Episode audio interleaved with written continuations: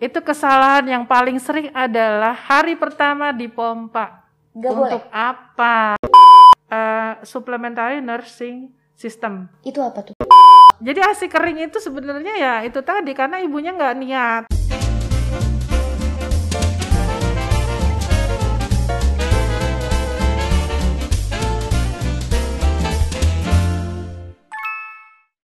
Dokter Sinta, aku Adis. Terima kasih sudah mau datang di Mom Talk di podcastnya Doodle nih. Ya, Sekarang aku terima kasih, mau Mbak Adis. nanya soal relaktasi. Ya. Itu eh, definisinya dulu deh dokter. Ya. Relaktasi itu apa sih? Ya, relaktasi adalah suatu tindakan atau sikap ibu yang ingin menyusui kembali Mhm. setelah sebelumnya eh, berhenti menyusui. Oke. Ya, tadinya menyusui, kemudian karena satu hal dia berhenti, kemudian kembali ingin memutuskan untuk menyusui. Nah, itu yang kita sebut dengan relaktasi. Kasus Ya. relaktasi paling banyak itu biasanya berhentinya karena apa dok? Berhenti menyusuinya? Ya, berhenti menyusui karena mungkin eh, karena pekerjaan. Oke. ya karena pekerjaan. Eh, yang pertama ya eh, saya bicara kronologis dulu karena ketidaktahuan ibu. Mhm. ya jadi banyak saya lihat ini ibu-ibu yang melahirkan itu nggak tahu eh, cara menyusui yang benar Oh, ya.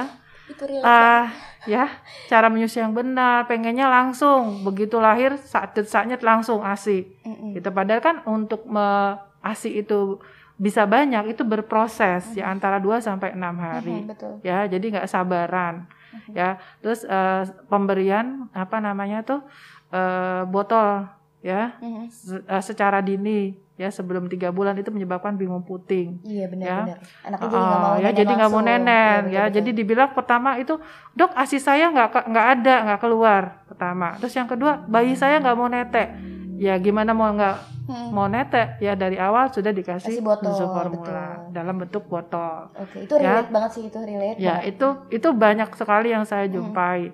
Terus yang ketiga karena faktor dia harus bekerja. Oke. Ya, ada eh, pabrik ya di ya di Solo dan di luar dan sekitar Solo Mm-mm. itu hanya me, apa namanya memberikan cuti melahirkan itu cuma satu bulan. Oke. Ya, terus selama dia bekerja di pabrik itu tidak ada kesempatan untuk melakukan pumping. Oh gitu. Ya, jadi pada akhirnya ya sudah ya kerjanya dua shift, padang lembur dan sebagainya. Akhirnya sudah akhirnya nggak pasti ya Gitu. faktor pekerjaan. Terus kemudian eh, apa ya tadi ya? Ya antara itulah tiga hal Oke. itu. Dan Ya. itu relate banget sih dok, Ya. kayak yang tadi eh, dokter bilang ya menyusui itu, kayak aku tuh dari hamil sebenarnya pengen menyusui tapi terlalu fokus kadang untuk eh, apa namanya eh, fokus dulu untuk melahirkan nyaman dan Hmm, segala macam sampai ya. lupa sama yang ilmu Ya. soal laktasi gitu Ya, kan begitu betul. menghadapi reality ternyata begitu anaknya keluar aslinya kok nggak bisa yang kayak gitu ya gitu Hmm, akhirnya panik hmm, sendiri Mm-mm. Terus waktu Ya. itu solusinya adalah eh, ada pompa ASI. Aku coba keluarin pakai pompa, ternyata ada keluar. Nah dari itu situ dia. aku jadi tahu, oh ternyata susuku ada gitu. Akhirnya Ya. jadi semangat menyusui. Akhirnya mungkin hormonnya ngikutin juga, jadinya susunya makin banyak, makin banyak, makin banyak. Ya, itu kesalahan yang paling sering adalah hari pertama dipompa. Gak boleh. Untuk apa? Apanya yang mau dikeluarin? Ya udah latihan aja netek. Apalagi anak Iya pertama ibunya latih menyusui, ba- bayinya juga latih Hmm. menyusui. Jadi hari-hari awal itu hindarkan pemakaian Pompa. pompa. Hmm. Karena apa yang mau dipompa? nggak ada ya kecuali memang pada beberapa kasus seperti ini barusan tadi pasien saya Hmm. itu saya kaget gitu. Kok dia langsung pumping-pumping gitu. Ternyata setelah saya periksa Masya Allah aslinya sudah banyak padahal dia anak pertama Hmm. baru dua hari ini ja- langka, Langka, kejadian iya, langka. Itu jarang itu dan dia kebetulan setelah saya tanya-tanya ngobrol-ngobrol ternyata dia sudah mempersiapkan ilmu tentang menyusui ilmu tentang Mm-mm. laktasi ini yang seharusnya. Jadi waktu pada saat eh, seorang wanita itu hamil Mm-mm. dia harus mencari informasi yang sebanyak-banyaknya tentang Menyusui, menyusui, ya sekali. supaya nggak terjadi itu apa namanya kok asi saya nggak keluar dok? Asi saya Iya, itu kering asi saya apa namanya istilahnya eh, ini bayinya nggak mau nyusu nggak mau nete maunya pakai edot nah itu. Jadi hal-hal seperti itu di awal-awal itu nggak ya. terjadi. Makanya banyak-banyak Gitu. cari informasi seperti misalnya di Iya. podcast Mamstock ini. Iya, gitu betul kan, sekali. Dok, ya. Ini sangat sangat bermanfaat buat ibu-ibu Iya. menambah pengetahuan. Iya, betul. Mau Betul cari soal sekali. Iya. apa aja ada di sini. Insya Allah ada ya, Mbak ya. Insya Allah. Terus baik lagi nih dok soal relaktasi. Itu eh, relaktasi itu kan berhenti dulu nih. Iya, Berhenti Berhenti menyusui, dulu. abis itu Ah. menyusui lagi. iya. Nah berhentinya itu idealnya, bukan idealnya ya, tapi ada maksimalnya nggak sih dok? Berapa lama berhenti masih bisa relaksasi? Atau mungkin Iya. ah sebentar aja deh, kalau misalnya udah enam bulan misalnya, udah nggak bisa lagi relaksasi. Ya, intinya adalah kita eh, memberikan ASI, seorang ibu memberikan ASI kan sampai umur 2 tahun Iya. yang eksklusif ya. Oh, eksklusif 6 bulan, setelah itu di- ditambah MP ASI. MP Jadi intinya ASI itu diberikan sampai Dua 2 tahun. Jadi kapan aja silahkan. Tetapi memang angka keberhasilannya itu akan lebih besar kalau durasi dia tidak menyusui itu lebih singkat dibandingkan Oke. dengan lama ya. Eh, misalkan di ada salah satu eh, artikel saya baca itu kalau dia di- kurang dari 8 minggu itu Hmm. angka keberhasilannya lebih besar dibandingkan kalau yang lebih dari 8 minggu. Tapi ada juga yang bilang sampai 12 bulan pun berhenti masih bisa dilakukan relaksasi tetapi tentunya dengan kesulitan yang lebih Iya, tinggi benar. dibandingkan 18 yang kan lama. Iya, dibandingkan baru dua bulan atau tiga Iya. bulan berhenti terus dia mau netain lagi ya, mau nyusul lagi, nah itu akan lebih sulit yang 12 bulan itu. Berarti tentunya. tubuh seorang ibu ini sebenarnya siap menyusui selama 2 tahun gitu ya? Iya, ya selama eh, asinya ada, dia kan hamil ya. Mm-mm. Selama hamil, kemudian pada saat eh, kehamilan 16 minggu tuh prolaktin mulai diproduksi. Oh gitu. Ya, tetapi Makanya ada yang waktu hamil udah pada basah-basah itu ya, Iya, ya? tap- tapi kerjanya dia prolaktin itu ditekan oleh hormon kehamilan. Oke.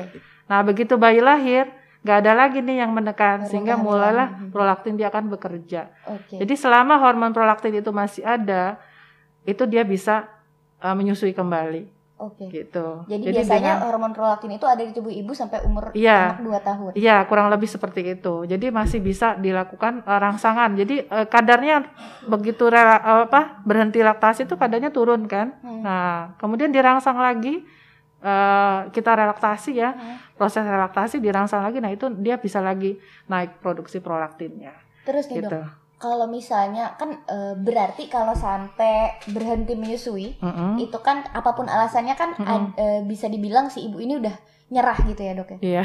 Udah nyerah lah ya udah nggak usah nyusuin gitu kan. Ha-ha. Terus apa nih yang biasanya bikin seorang ibu itu eh, kembali ingin menyusui? Ya.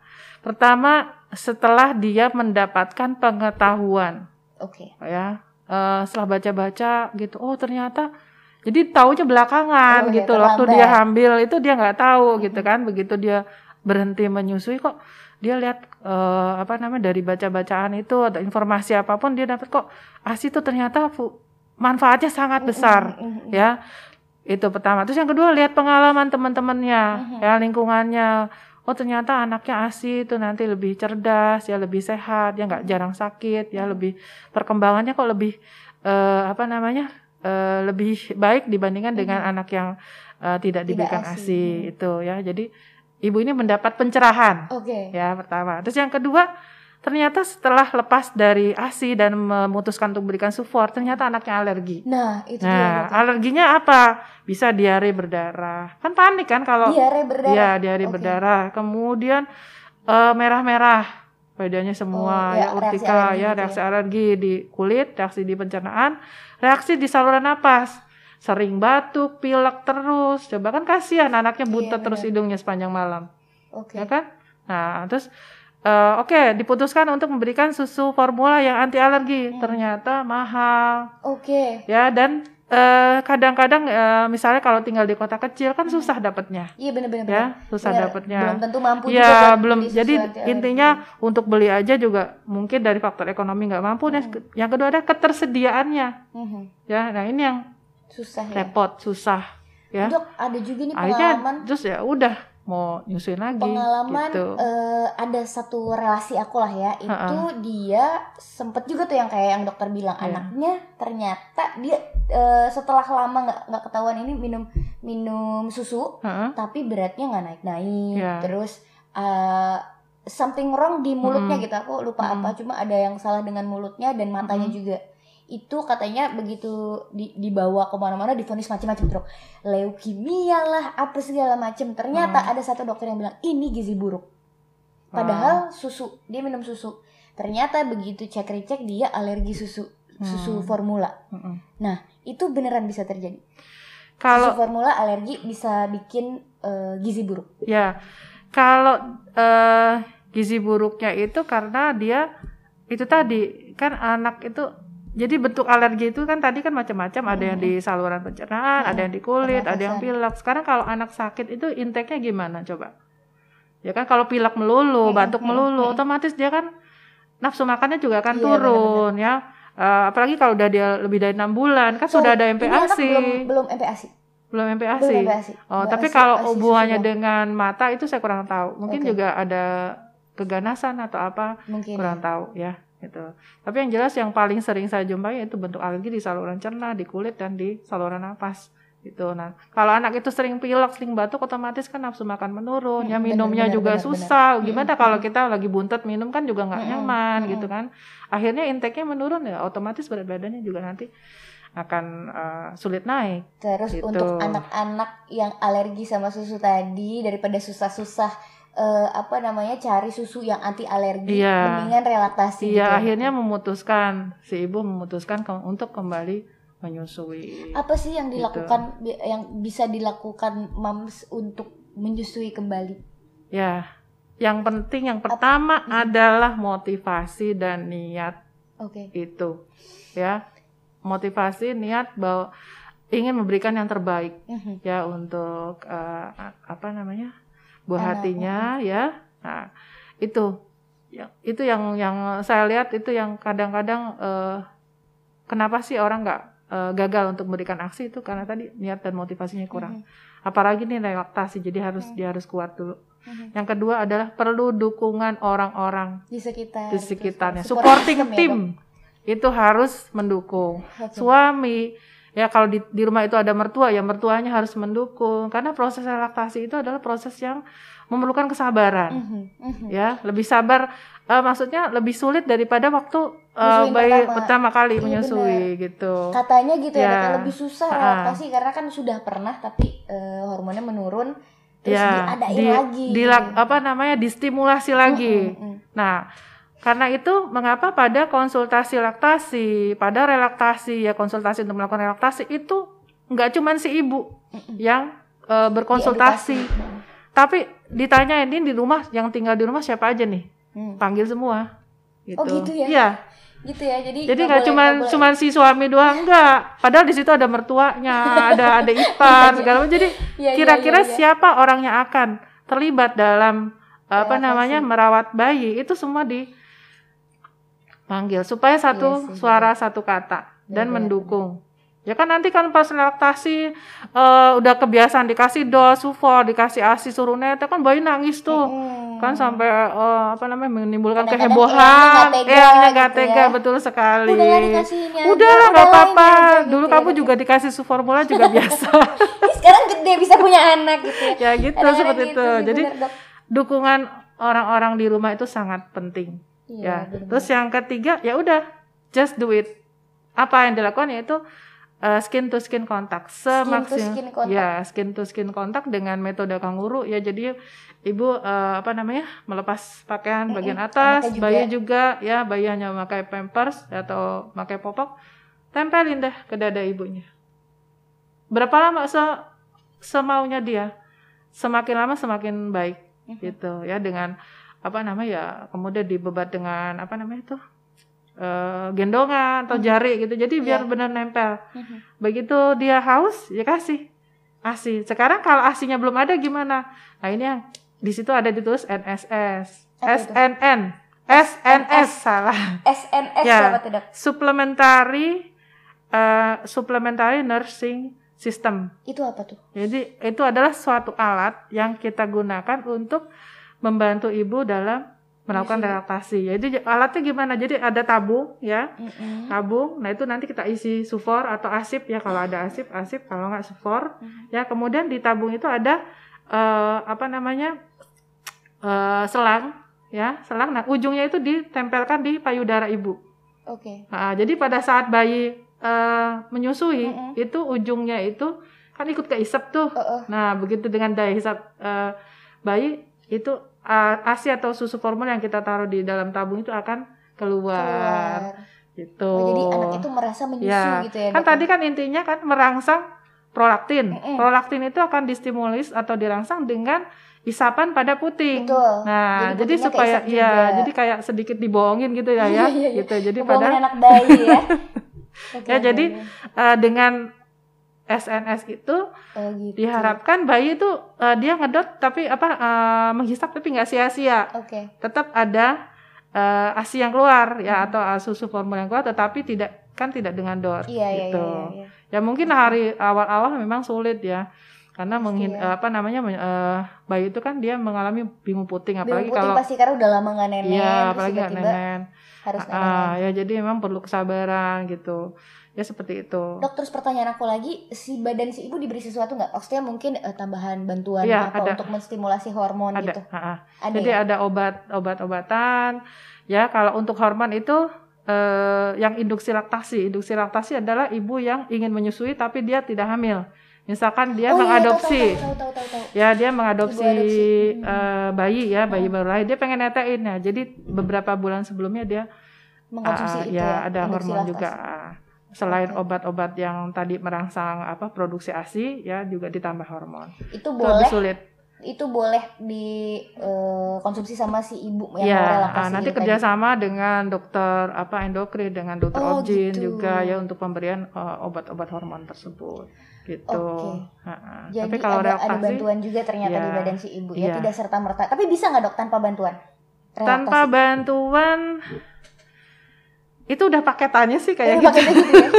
Jadi Saya kurang tahu harus- juga ya. Ah, harus pakai bantuan. Yang saya pelajari sih seperti itu, meskipun saya belum pernah melakukan ya, cuman dari pengalaman dokter-dokter yang melakukan itu memang ada uh, be- uh, beberapa obat ya Oke. yang diberikan untuk merangsang selain tadi apa namanya stimulus dari bayi itu ya, Mhm. juga ada obat-obat yang kita berikan untuk um, merangsang produksi ASI Oke. gitu. Itu tadi kalau misalnya yang terjadi adalah si ibu ini tidak bisa menyusui misalnya karena kerja gitu kan Mm. dok, karena atau sementara susunya ada. Mm-mm. Nah kalau ASI yang seret nih dok, terus dia menyerah, aku nggak punya ASI nih kayaknya, terus dia nyerah akhirnya anaknya dikasih susu, terus akhirnya terdapat ilham gitu kan ya, dapat ilham, aduh kayaknya aku relaksasi nih bisa nggak dok?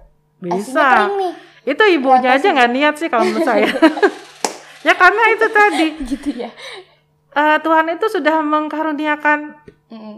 ya eh, wanita dengan kelenjar mame, kelenjar ASI, ya itu semua wanita, ya semua wanita normal ya mungkin ada yang abnormal nggak ada ya mungkin ya saya kurang Cinta tahu Luna juga ya ya. dok ya. itu kan beda ya. ya.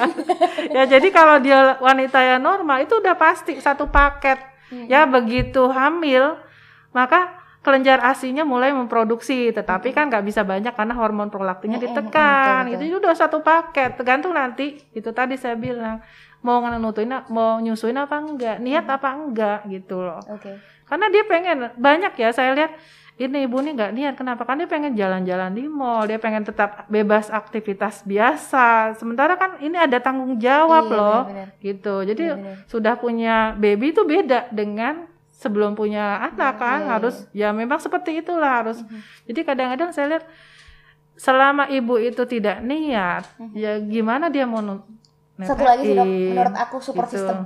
Mm, Ya itu kan? support system itu penting Itu juga aku alamin juga tuh dok. Jadi Iya. eh, kakak aku sendiri tuh aslinya Mm. berlimpah. Iya. Aku yang biasa aja gitu. Kadang-kadang eh, orang-orang di sekitar itu suka, oh, kok sedikit ya, kok Itu dia sebenarnya. anu ya, kak, kayak lo kok gini ya. Gitu. kayak Jadi- ujian jangan jadi iya nyontek makanya aku juga sebenarnya kitanya pengen nyusuin tapi kadang-kadang omongannya kok dikit ya emang segini sedikit ya gitu kan jadi nggak tahu tapi pada akhirnya ya masih menyusui sampai sekarang anak aku usianya 21 bulan semoga bisa eh, ibadahnya diterusin sampai nanti umur Amin. 2 tahun amin Iya.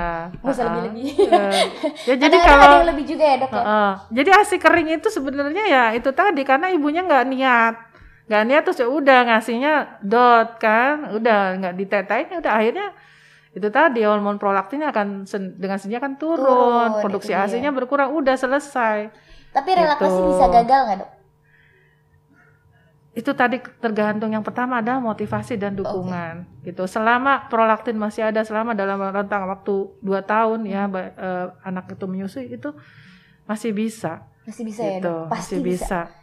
Ya, Insya tergantung, Allah. tergantung kegigihan kita semua Iya, yang eh, ah. menjalankan ya. Iya betul karena itu perlu supporting tim itu Mhm. perlu gitu loh satu kata untuk Mhm. mendukung eh, proses relaksasi ini karena emang nggak nggak gampang gitu. Kadang itu sih yang jadi Ya. kesulitan ibu-ibu zaman sekarang. Kitanya tahu, kitanya mengedukasi diri, tapi kita kadang-kadang tidak, tidak, bisa memberitahu tidak orang. dipercaya juga kadang-kadang Iya. sama orang-orang di sekitar yang merasa Iya, lebih tahu. betul. Aku dulu pernah kok, kamu kan pernah kecil, Ha-ha. kamu kan belum pernah Iya. tua. Kadang-kadang gitu loh. Makanya ke dalam konsultasi laktasi itu perlu didatangkan Eh, oke. gitu. Kalau sekali oke eh, mungkin sendiri atau eh, si ibu dengan eh, suami ya, eh, ibu bayi dengan suami. Nah nanti lain waktu next time coba bu eh, kalau mau konsultasi dibawa di rumah ibu dengan siapa saja. Oh, gitu, ya, Jadi oke, oke. kita eh, bareng-bareng gitu, Berarti ya memberikan eh, apa eh, apa namanya Edukasi. informasi, Nah, ya supaya didukung. Berarti dok, Ya. kalau misalnya moms pengen melakukan relaksasi harus konsultasi ke dokter Iya, spesialis ya. Pasti Dokter harus spesialis konsultasi anak untuk tidak bisa dilakukan sendiri ya karena maksud butuh tadi SNS ya, ya butuh eh, ke dokter yang eh, mengerti tentang ASI. Dokter yang Oke. mengerti ASI itu bisa dokter anak, bisa dokter objin. Oh bisa Nah, juga. jadi waktu kita melakukan apa namanya eh, workshop eh, untuk eh, laktasi Laktasi, dan manajemen laktasi itu selain dokter, jadi spesialis anak. ya dokter anak, dokter objin, dokter umum pun bisa. Oh gitu. Ha-ha. Yang Oh, penting dia bisa.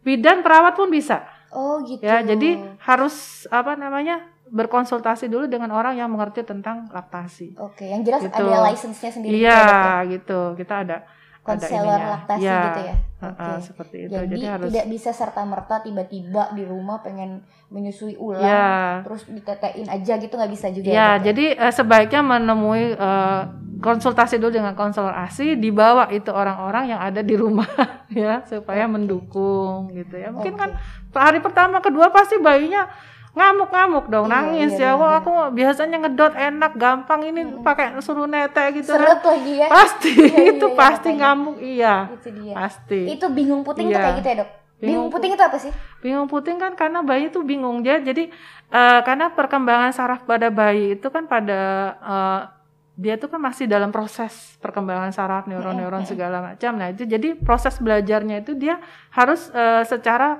perlahan-lahan gitu. Mm. Jadi beda karena mekanisme menetek menyusui itu berbeda dengan ngedot Mm-mm. itu. Jadi kak jadi itu yang, yang menimbulkan kebingungan. Ini saya eh, biasa ngedot seperti ini, tapi kok sekarang dengan cara saya yang sama, kok ini nggak ada yang keluar gitu. Jadi dia ngamuk. Ya jadi frustasi, ngamuk, nangis, Oh, nggak mau minum nggak mau ya. minum, se- udah dikasih, udah dimasukin puting ke dalam mulutnya di di apa geleng-geleng Iya, gitu kan? ya, Nah, iya biasanya. nolak-nolak itu pasti. Dan itu kejadiannya paling sering kalau dia di bawah 4 bulan. Oh, Nah, setelah 4 bulan it's okay, nggak apa-apa. Nah, netek oke, ngedot oke.